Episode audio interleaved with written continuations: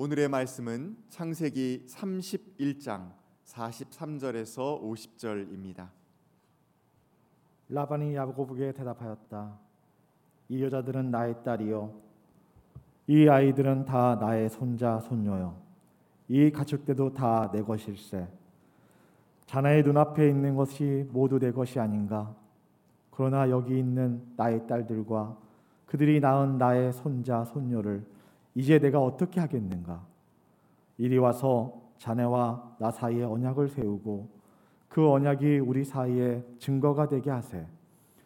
그래서 야곱이 돌을 가져와서 그것으로 기둥을 세우고 또 친족들에게도 돌을 모으게 하니 그들이 돌을 가져와서 돌무더기를 만들고 그 돌무더기 옆에서 잔치를 벌이고 함께 먹었다.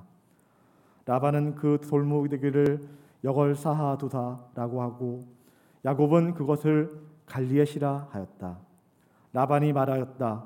이 돌무더기가 오늘 자네와 나 사이에 맺은 언약의 증거일세. 갈리엣이란 이름은 바로 여기에서 유래한 것이다. 이 돌무더기를 달리 미스바라고 하는데 그것은 라반이 우리가 서로 떨어져 있는 동안에 주께서 자네와 나를 감사 감시하기 하시기를 바라네 하고 말하였기 때문이다. 자네가 나의 딸들을 박대하거나 나의 딸들을 두고서 달리 아내들을 얻으면 자네와 나 사이에는 아무도 없다고 하더라도 하나님이 자네와 나 사이에 증인이로 계신다는 것을 명심하게 이는 하나님의 말씀입니다. 하나님 감사합니다. 아멘. 주님의 은혜와 평강이 오늘 예배 자리에 나온 여러분 모두와 함께 하시길 빕니다. 설날 연휴에 접어들었습니다마는 아, 예배드리기 위해 마음을 다하는 여러분의 그 귀한 마음을 주님께서 사랑으로 품어 안아 주시리라 생각합니다. 아, 연휴가 되어도 가족들조차 친밀하게 만나기 어려운 그런 때이기도 합니다. 오미크론 확산이 아주 빠르게 어, 이제 진행되고 있고 어, 이런 상황에서 예배를 어떻게 지속할 수 있을까 하는 걱정이 있는데 제가 몇몇 어, 아는 의사 선생님들에게 어떻게 해야 합니까 하고 물었더니 이제는 겪어내는 수밖에 없다고 이건 함께 가는 수밖에 없다고 그렇게 얘기를 하는 것을 들었습니다. 우리가 굉장히 조심하면서 예배를 지속해야만 하겠습니다. 어, 중증으로 가는 그 경향은 조금 줄어들었다고는 하지만 그래도 확진자가 많아지면 어, 의료 체제에 과부하가 걸리고 또 우리들 가운데도 어려움을 겪는 이들이 있기 때문에 조심해야 하고 오늘 예배드리는 모든 이들에게 하나님의 은혜의 큰 손으로 우리를 감싸 안아 주셔서 안전하고 기쁜 예배를 드릴 수 있으면 참 좋겠습니다. 어, 러시아와 우크라이나 사이에 전운이 감돌고 있는 거 우리들이 우려스럽게 그렇게 보고 있습니다. 우크라이나는 아, 나토에 조금 더 가깝게 지내고 싶은 마음이 들지만은 아, 러시아가 가지고 있었던 굉장히 중요한 기술력들이 우크라이나에 있기 때문에 러시아는 우크라이나가 나토와 가까워지는 것을 용납할 생각이 없고 그 때문에 전쟁의 전운이 감돌고 있습니다. 군대가 배치되고 있고 어, 또 무기들이 배치되고 군사 훈련이 벌어지고 있고 러시아는 자기하고 친밀한 벨라루스의 군대를 보내므로 우크라이나를 포위하고 있고 그 때문에 아, 그 지역에 있는 발트 3국의 국가도 어, 전쟁에 대한 공포를 느끼고 있습니다. 왜냐하면은 2차 세계 대전 때 너무나 많은 사람들이 죽었던 현장이기 때문에 그 공포는 그들 내면 속에 내재화되어 있다고 그렇게 말할 수밖에 없습니다. 이게 어려움이고요. 아, 또 미국의 이해도 거기에 걸려 있죠. 아, 미국은 러시아에서 유럽 쪽으로 어, 연결되어 있는 가스관이 막힐 경우를 대비하기 위한 대책들을 세우느라고 분주하고 또 우크라이나에 있는 많은 자국민들을 이제 안전한 곳으로 대피하라고 얘기해서 전쟁이 임박할 수도 있음을 보여주고 있습니다. 이게 남의 나라 이야기가 아닌 것이 세상은 모두 하나로 연결되어 있기 때문에 그렇습니다. 그 땅에서 벌어지는 전쟁의 이야기가 우리와 무관하지 않고 우리의 삶에도 굉장히 큰 영향을 미치기 때문에 우리는 평화의 하나님께 전쟁 없이 어느 일방의 이해관계만 관철되는 게 아니라 모두에게 아름다운 결실이 나타나기를 기도하지 않을 수가 없고 어, 우리의 기도가 함께 하나님께 상달되기를 우리는 소망하고 있습니다. 우리가 대통령 선거를 한 달 뭐 10일 정도 앞두고 나서 어, 너무나 많은 어, 그런 논란들이 벌어지고 있는 상황에서 온통 여기에 집중하고 있습니다만은 어, 북한은 우리도 여기에 있다고 마치 주장하는 것처럼 미사일을 실험하고 발사하고 이런 일 때문에 한반도가 분쟁 지역이라고 하는 사실을 세계민들 앞에 자꾸만 상기시키고 있습니다. 우린 참 위험한 그런 나라에 살고 있다는 것이죠. 평화의 길은 정말로 멀기만 하구나. 사람들이 평화롭게 공존한다는 건 정말 어려운 일이구나. 이런 생각이 새삼스럽게 듭니다. 선한 사람들이 편하게 사는 세상이 좋은 세상이라던데 선한 사람들이 편하게 살기 어려운 세상이지요. 그러나 그것이 어렵다고 해서 우리들이 그 꿈을 포기할 수는 없고 우리는 평화를 꿈꾸는 자로 부름을 받았기 때문에 그렇습니다. 아시리아라고 하는 강대한 제국이 근동 세계를 유린하고 있을 때 약소 국가였던 이스라엘의 예언자 이사야는 이사야는 정말 놀라운 비전을 하나 보지요. 그리고 인류 사회에 가장 인간이 고통스러울 때 꿈꿀 수 있는 평화의 비전을 보여줬습니다. 이사야 11장에 나오는 얘기 여러분 다 잘 아시죠? 이리가 어린 양과 함께 살며 표범이 새끼 염소와 함께 누우며 송아지와 새끼 사자와 살찐 짐승이 함께 풀을 뜯고 어린아이가 그것들을 이끌고 다닌다. 암소와 곰이 서로 벗이되며 그것들의 새끼가 함께 눕고 사자가 소처럼 풀을 먹는다. 여러분 놀라운 비전이죠. 사자가 풀을 먹는다고 얘기합니다. 젖 먹는 아이가 독사의 구멍 옆에서 놀고요. 젖된 아이가 독사굴에 손을 집어넣어도 안전한 거죠. 이런 세상입니다. 이것은 현실 속에서 일어나기 어려운 세상처럼 보입니다. 이것은 일종의 시적 상상력이기도 합니다.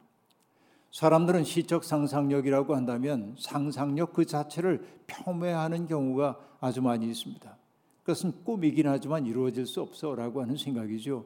그러나 그런 꿈조차 없다고 한다면 우리가 어떻게 현실의 인력에 그 끌려가지 않으면 살 수가 있겠습니까? 꿈꾸는 사람들이 있기 때문에 세상은 조금씩 나은 방향으로 갈 수 있는 것 아니겠습니까? 여러분 에덴 이후에 태어난 첫사람인 가인이 형제 살해자가 되었다는 이야기는 사람들이 평화롭게 공존한다는 것이 여간 어려운 일이 아니다라는 사실을 원형적으로 우리에게 보여주고 있습니다. 바울 사도는 성도들에게 이렇게 권고했죠. 오는 사람들과 함께 울고 기뻐하는 사람들과 함께 기뻐하십시오. 어떻게 보면 너무나 당연한 이야기입니다. 하지만 우리의 삶의 경험으로 보자고 한다면 이게 그렇게 당연하진 않습니다. 오는 사람과 우는 것도 쉬운 일은 아니지만 그러나 그것이 불가능하지는 않습니다. 왜냐하면 내 속에도 서름이 있고 아픔이 있기 때문에 누군가 우는 모습을 보면 내 가슴도 움직이게 되고 나의 서름과 아픔을 떠올리기에 그에게 공감할 수 있는 거죠. 그래서 기쁨보다는 슬픔이 근원적 정서인지도 모릅니다. 그런데 정말 어려운 건 뭐예요? 기뻐하는 사람과 함께 기뻐하는 것입니다. 누군가 내가 잘 알지 못하는 사람이 기쁜 일이 있으면 그냥 축하해 줄 수 있습니다. 잘 됐구나 그런데. 근데 가장 가까이 있는 사람이 기뻐하는 것을 보면 우리는 말로는 기뻐한다고 말하면서도 마음속 한 구석 속에서는 저가 누리고 있는 기쁨이 왜 내 것이 아닌가 질투하게 마련입니다. 이게 인간의 버릇이기도 합니다. 여러분 내면을 가만히 살펴보십시오. 우리에겐 그런 요소가 분명히 있어요. 칸트가 했던 얘기 있죠. 부정적으로 한 얘기입니다. 가장 친한 친구의 불행 속에는 기분 나쁘지 않은 뭔가가 있대요. 이게 인간의 어리석음이고 인간의 죄성이라고 말할 수 있겠는데, 그러니까 나보다 압도적으로 뛰어난 타자가 경험하고 있는 기쁨은 그냥 나와 무관한 것처럼 여겨져서 잘 됐네 그럴 수 있어요. 그러나 나와 비슷비슷하다고 생각하는 사람이 내가 누리지 못하는 것을 누리게 될 때 우리는 질시의 감정에 사로잡혀요. 질투와 시기심이라는 게 심각한 문제입니다. 교회 전통은 오랫동안 인간의 죄의 뿌리를 일곱 가지로 얘기한 바가 있는데 여기 시기심이라고 하는 것도 일곱 가지의 죄의 뿌리 가운데 하나입니다. 시기심에 사로잡혀 있는 사람의 특색은 뭐냐면 늘 남을 의식하며 삽니다. 남들을 늘 의식하며 자기와 남을 비교한다 하는 얘기입니다. 그리고 시기심에 사로잡힌 사람일수록 다른 사람이 가지고 있는 것, 내가 갖지 못한 것을 다른 사람이 가진 것을 보면 불편해 합니다. 이게 시기심이에요. 시기심에 사로잡힌 사람들이 사로잡히는 또 다른 것들이 뭡니까? 증오하고 험담을 하고 비난을 하게 됩니다. 이게 시기심이 낳고 있는 자식들이에요. 증오와 험담과 비난입니다. 근데 이것이 뭉쳐질 때 그게 뭐가 돼요? 폭력이 되는 거죠. 시기심이 폭력으로 나아가는 것을 알 수 있습니다. 시기심 때문에 가인은 아벨을 죽였습니다. 시기심 때문에 요셉의 형들은 요셉을 종으로 팔아 버렸습니다. 이것이 정말 문제입니다. 그러면 여러분 우리가 어떻게 시기심을 극복해야 할까요? 시기심의 해독제는 사랑입니다. 너무 뻔한 이야기처럼 들릴는지 몰라도 그렇다는 얘기입니다. 내가 사랑하는 사람에게 일어난 좋은 일을 보면 난 너무 행복해져요. 그렇죠? 내 자식들 잘 된 거 보고 어느 부모가 아, 저 자식이 왜 잘 됐지? 그런 사람 아무도 없어요. 기뻐합니다. 그 자식이 잘 된 것을 보면. 그렇죠? 이게 사랑이죠. 사랑은 시기심을 해독시키는 역할을 한다 하는 얘기예요. 근데 여러분 사랑이라고 하는 것은 두 가지입니다. 하나는 저절로 되는 사랑이에요. 내가 누군가에게 반했다고 얘기할 때 그때 사랑의 감정은 나의 의지적 노력과 관계없어요. 그건 그냥 주어지는 거예요. 저절로 돼요. 여러분 저도 할아버지가 돼 보니까요. 손자 손녀들을 보면요. 그냥 기뻐요. 그 아이들이 행복하면 나도 행복한 거예요. 사랑하기 때문에 내 손자 손녀들 잘 되는 걸 나는 못 봐. 이렇게 안 돼요. 그냥 저절로 마음이 거기에 가요. 이게 되는 사랑입니다. 가만히 있어도 되는 사랑이에요. 그러나 사랑은 되는 사랑만 있지 않아요. 하는 사랑이 필요해요. 나의 의지가 개입되고 노력이 들어가야 하고 수고해야 하는 사랑도 있는 법이라 하는 얘기입니다. 예수님은 그래서 이렇게 말씀하셨죠. 너희를 사랑하는 사람만 너희가 사랑한다면 무슨 상을 받겠느냐? 세리도 그만큼은 하지 않느냐라고 얘기합니다. 여러분 인생이란 어떻게 보면 그런 사랑을 배우고 익히는 과정인지도 모르겠습니다. 그러나 비록 온전한 사랑에 이르지 못한다 할지라도 내가 정말로 하는 사랑을 위해 노력하지만은 그 사랑에 내가 온전히 도달하진 못했다 해도 사랑을 향하여 우리의 삶이 방향 지워질 때 우리의 삶을 통해 나타나는 삶의 결실이 있어요. 그게 뭐냐면 타인과의 평화로운 공존입니다. 사랑하는 사람은 화해자가 될 수밖에 없다 하는 얘기입니다. 여러분 성경의 이야기는 갈등 이야기이기도 하지만은 그 갈등을 넘어서는 화해 이야기이기도 합니다. 창세기는 온통 갈등 이야기로 가득 차 있지만은 갈등 속에 머물지 않고 그들이 어떻게 갈등을 넘어서는지에 대한 이야기를 우리에게 보여주고 있습니다. 특별히 야곱 이야기는 갈등을 어떻게 평화로 바꾸었는지를 보여주는 다양한 샘플이라고 볼 수 있습니다. 야곱과 그의 외삼촌인 동시에 장인인 라반의 갈등과 화해 이야기, 그리고 쌍둥이 형인 에서와 야곱의 화해 이야기는 눈물겨울 정도로 아름답습니다. 여러분, 이스라엘의 열두 지파의 조상인 야곱은 정말로 파란만장한 인생을 살던 분입니다. 인생의 말년에 그가 애굽에 내려갔을 때 바로 왕이 요셉의 아버지가 왔다는 얘기를 듣고 초대합니다. 그리고 대면하는 그 자리에서 바로가 요셉에게 야곱에게 묻습니다. 노인장은 연세가 어떻게 되십니까? 이렇게 의례적인 질문을 던집니다. 그때 야곱이 뭐라고 얘기합니까? 이 세상을 떠돌아다닌 횟수가 100년하고도 30해가 되었습니다.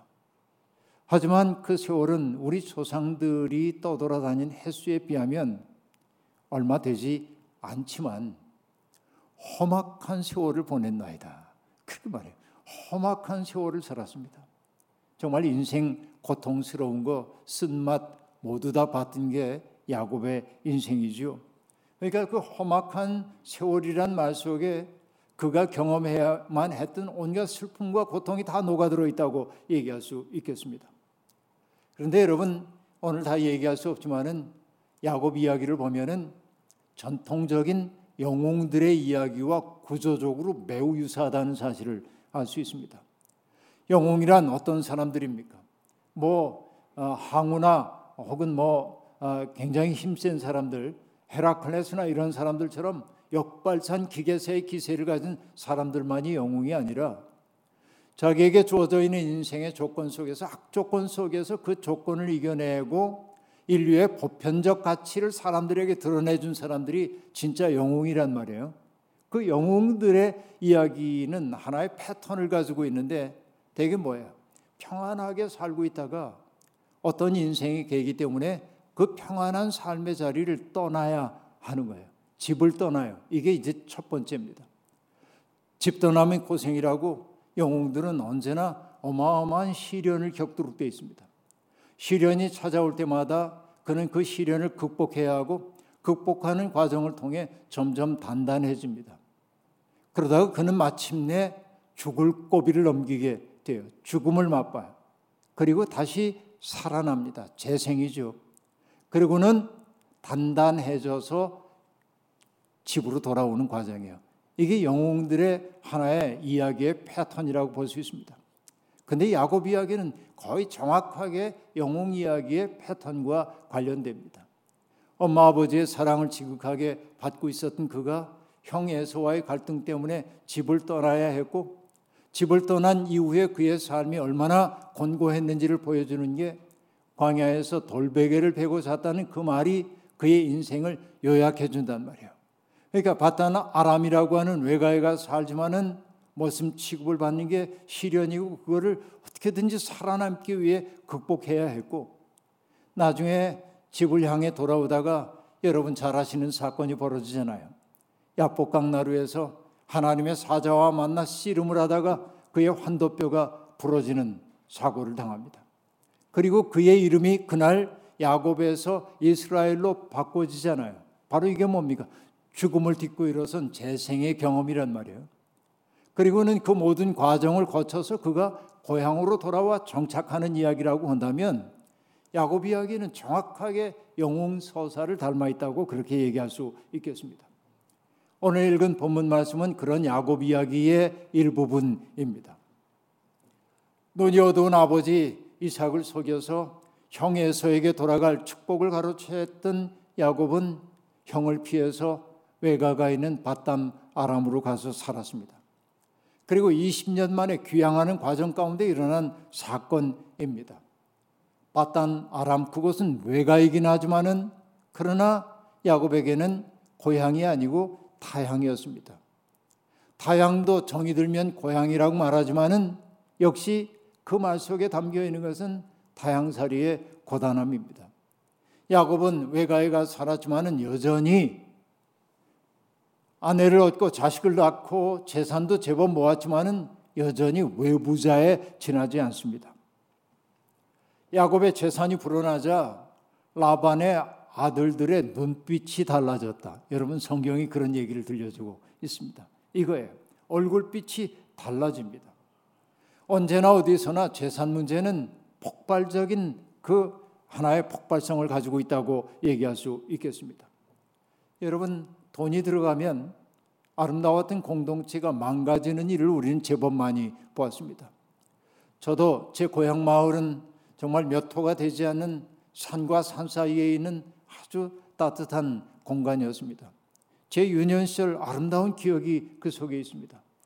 그러나 그 땅이 개발되기 시작하면서 사람들 사이에 재산 다툼이 일어나기 시작하면서 그 향촌사의 따뜻함은 사라졌고 서로 살벌하게 원수가 되어 살고 있는 모습을 보면서 저는 고향을 영원히 잃어버렸다는 사실을 알았어요. 뭐가 한 일입니까? 돈이 한 일이에요. 돈이 들어가면 아름다운 관계가 망가져 버리고 마는 거예요. 이것을 알기 때문에 예수님도 제자들에게 말씀하셨잖아요. 너희가 하나님과 재물을 겸하여 섬길 수 없다라고 얘기합니다. 이때 재물이라고 번역되어 있는 그 단어는 마모니스라고 하는 단어인데 그 맘몬, 마모니스라고 하는 단어인데 이것은 교환수단으로서의 돈이나 재물만을 뜻하는 게 아니고 일종의 인격화된 존재란 말이에요. 만몬의 특색은 무엇입니까? 자기가 사람 속에서 최고의 자리를 차지하기 전까지는 만족하지 못하는 거예요. 그래서 우상이에요. 하나님 아닌 다른 것이 우리의 마음속을 차지하고 있기 때문에 그렇습니다. 그러니까 만몬에 사로잡힌 사람은 하나님 제대로 섬길 수 없다는 이야기입니다. 여러분 돈이 부정적으로 개입하는 순간 아름다웠던 관계는 무너지게 마련입니다. 가족 간의 관계 속에서도 돈 때문에 원수가 되는 일이 얼마나 많이 있습니까? 그 때문에 가족 간에는 돈에 담백해져야 합니다. 그래야 우애가 유지되는 거지요. 여러분, 야곱은 더 이상 자기가 거기에 머물 수 없다는 사실을 알았습니다.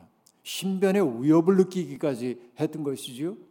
달라진 얼굴빛이 언제 폭력으로 바뀔는지 알 수 없는 일입니다.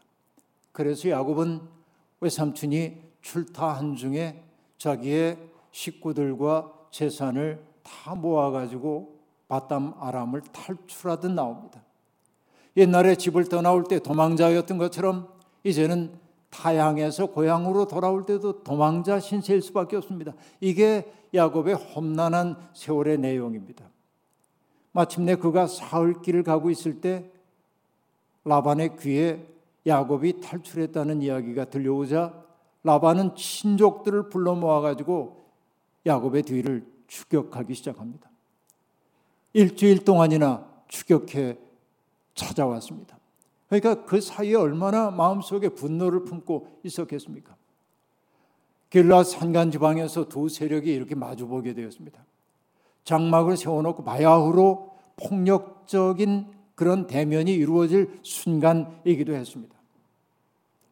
그런데 라반과 야곱은 일단 말로 서로를 책망합니다. 먼저 라반이 야곱을 향해 말합니다. 자네가 나를 속였다고 말하는 거죠. 그리고 야곱이 한 행실이 아주 나쁘다고 얘기합니다.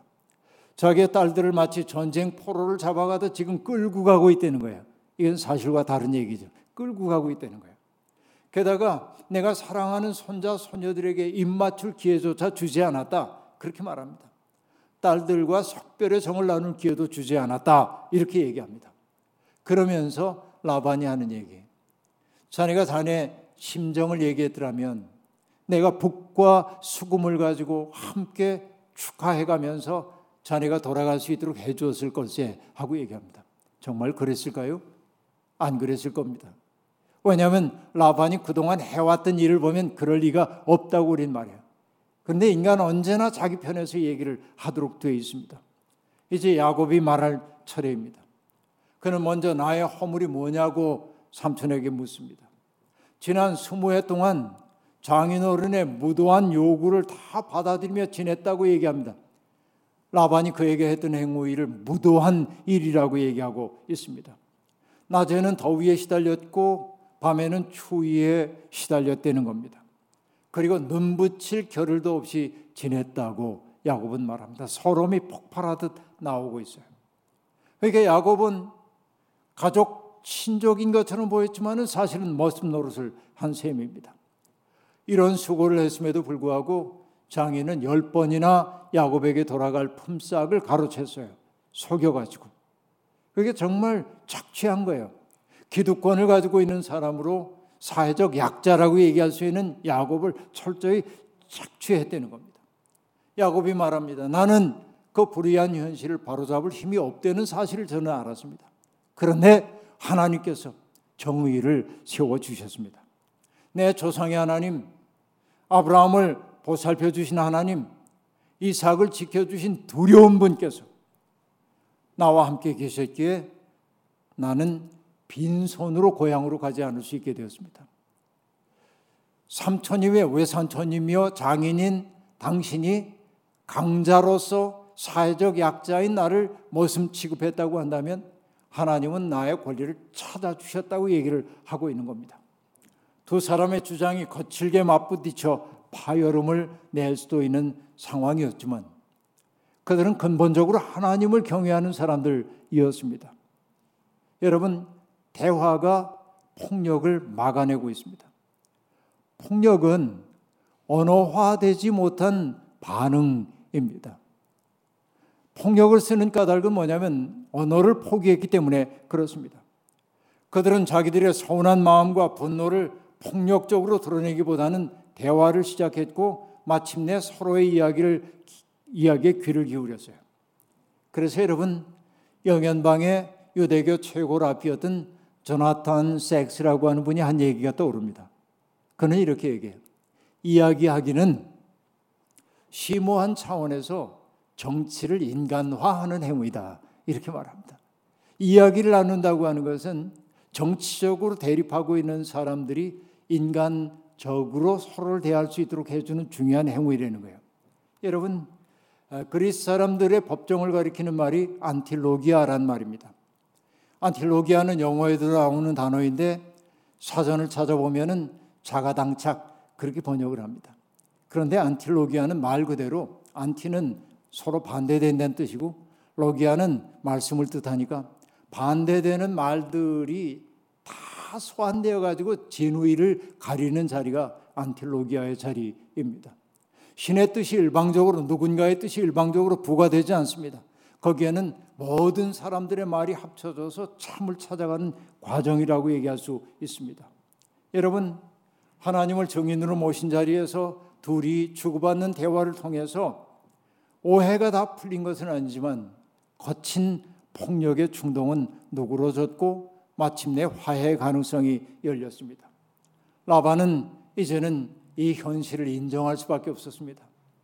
그래서 야곱에게 얘기합니다. 자네와 나 사이에 이제는 언약을 맺고 그 언약이 우리 사이에 증거가 되도록 하세라고 말합니다. 야곱은 돌 하나를 가져다 세웠습니다. 라반의 친족들은 돌을 모아다가 그 세워진 돌의 주변으로 원추형으로 돌무더기를 쌓아 올렸습니다.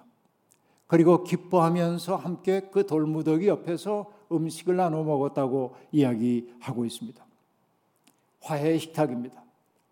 라반은 그 돌무더기를 여갈 사하두다라고 불렀고 야곱은 그 돌무더기를 갈르엣이라고 불렀습니다.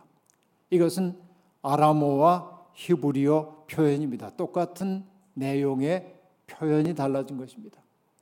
나중에 성경은 그 여갈 사두다 혹은 갈르엣이라고 불려진 그 장소를 미스바라고 사람들이 부르게 되었다고 말합니다. 미스바의 뜻은 망누라고 한 뜻입니다. 어떤 의미에서 그러냐면 라반의 부탁과 관련이 되는 거죠. 우리가 서로 떨어져 지내는 동안에 주님께서 자네와 나를 감시하기를 바라네. 마치 망대 위에서 바수꾼이 적이 오는지를 바라보는 것처럼 하나님께서 우리 사이를 감찰하시기를 바란다 해서 망루라고 한 뜻의 미스바라는 이름을 얻게 되었습니다. 미스바는 화해 상징입니다. 그러므로 요즘 피터슨 목사는 그 때문에 미스가 미스바 이야기를 간결하게 설명하고 있어요. 그들은 상대방에게 무언가 이득을 취할 기회만을 서로 바라보고 있었죠. 의심의 눈초리로 서로를 감시했습니다. 그런데 미스바에서 그들은 의심의 눈초리를 다 내려놓고 감시하기를 그만두고 하나님이 그들을 감찰하도록 하는데 동의했다. 그렇게 말합니다. 이게 미스바의 의미입니다. 라반은 야곱에게 두 가지를 부탁합니다. 하나는 가족적 부탁이고 또 하나는 사회적 부탁인데 가정적 부탁은 뭐냐면 내 딸들을 박대하지 말아 달라는 것이 첫 번째입니다. 두 번째 부탁은 뭐냐면 이 경계를 넘어서 우리가 서로를 침해하지 않도록 평화 협정을 맺자고 하는 것이었습니다.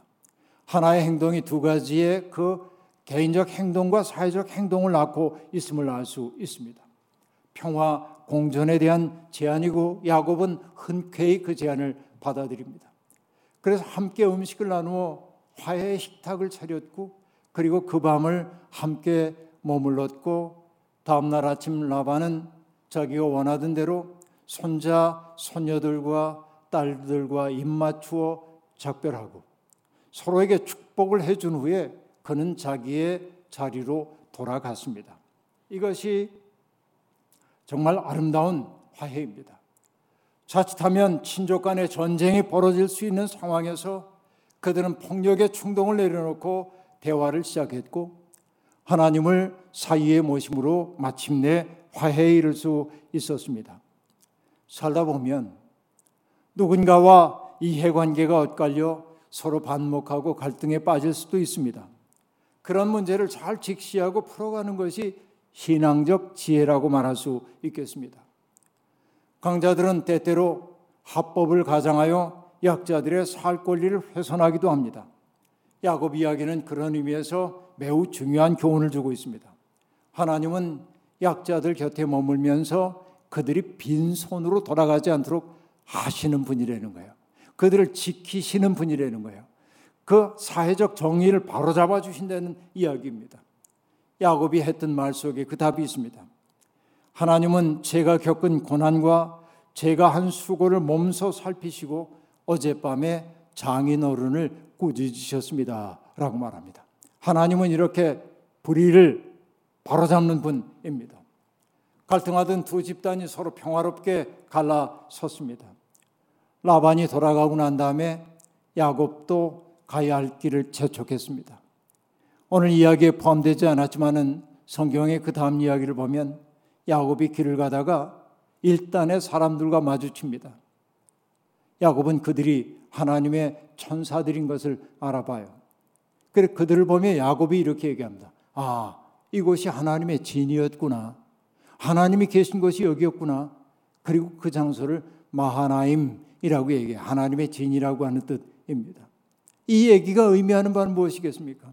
여러분, 하나님은 정의를 세우는 분인 동시에 하나님은 갈등하던 두 사람들이 화해를 이루고 평화를 찾는 그 자리에 현존하시는 분임을 보여주는 얘기죠.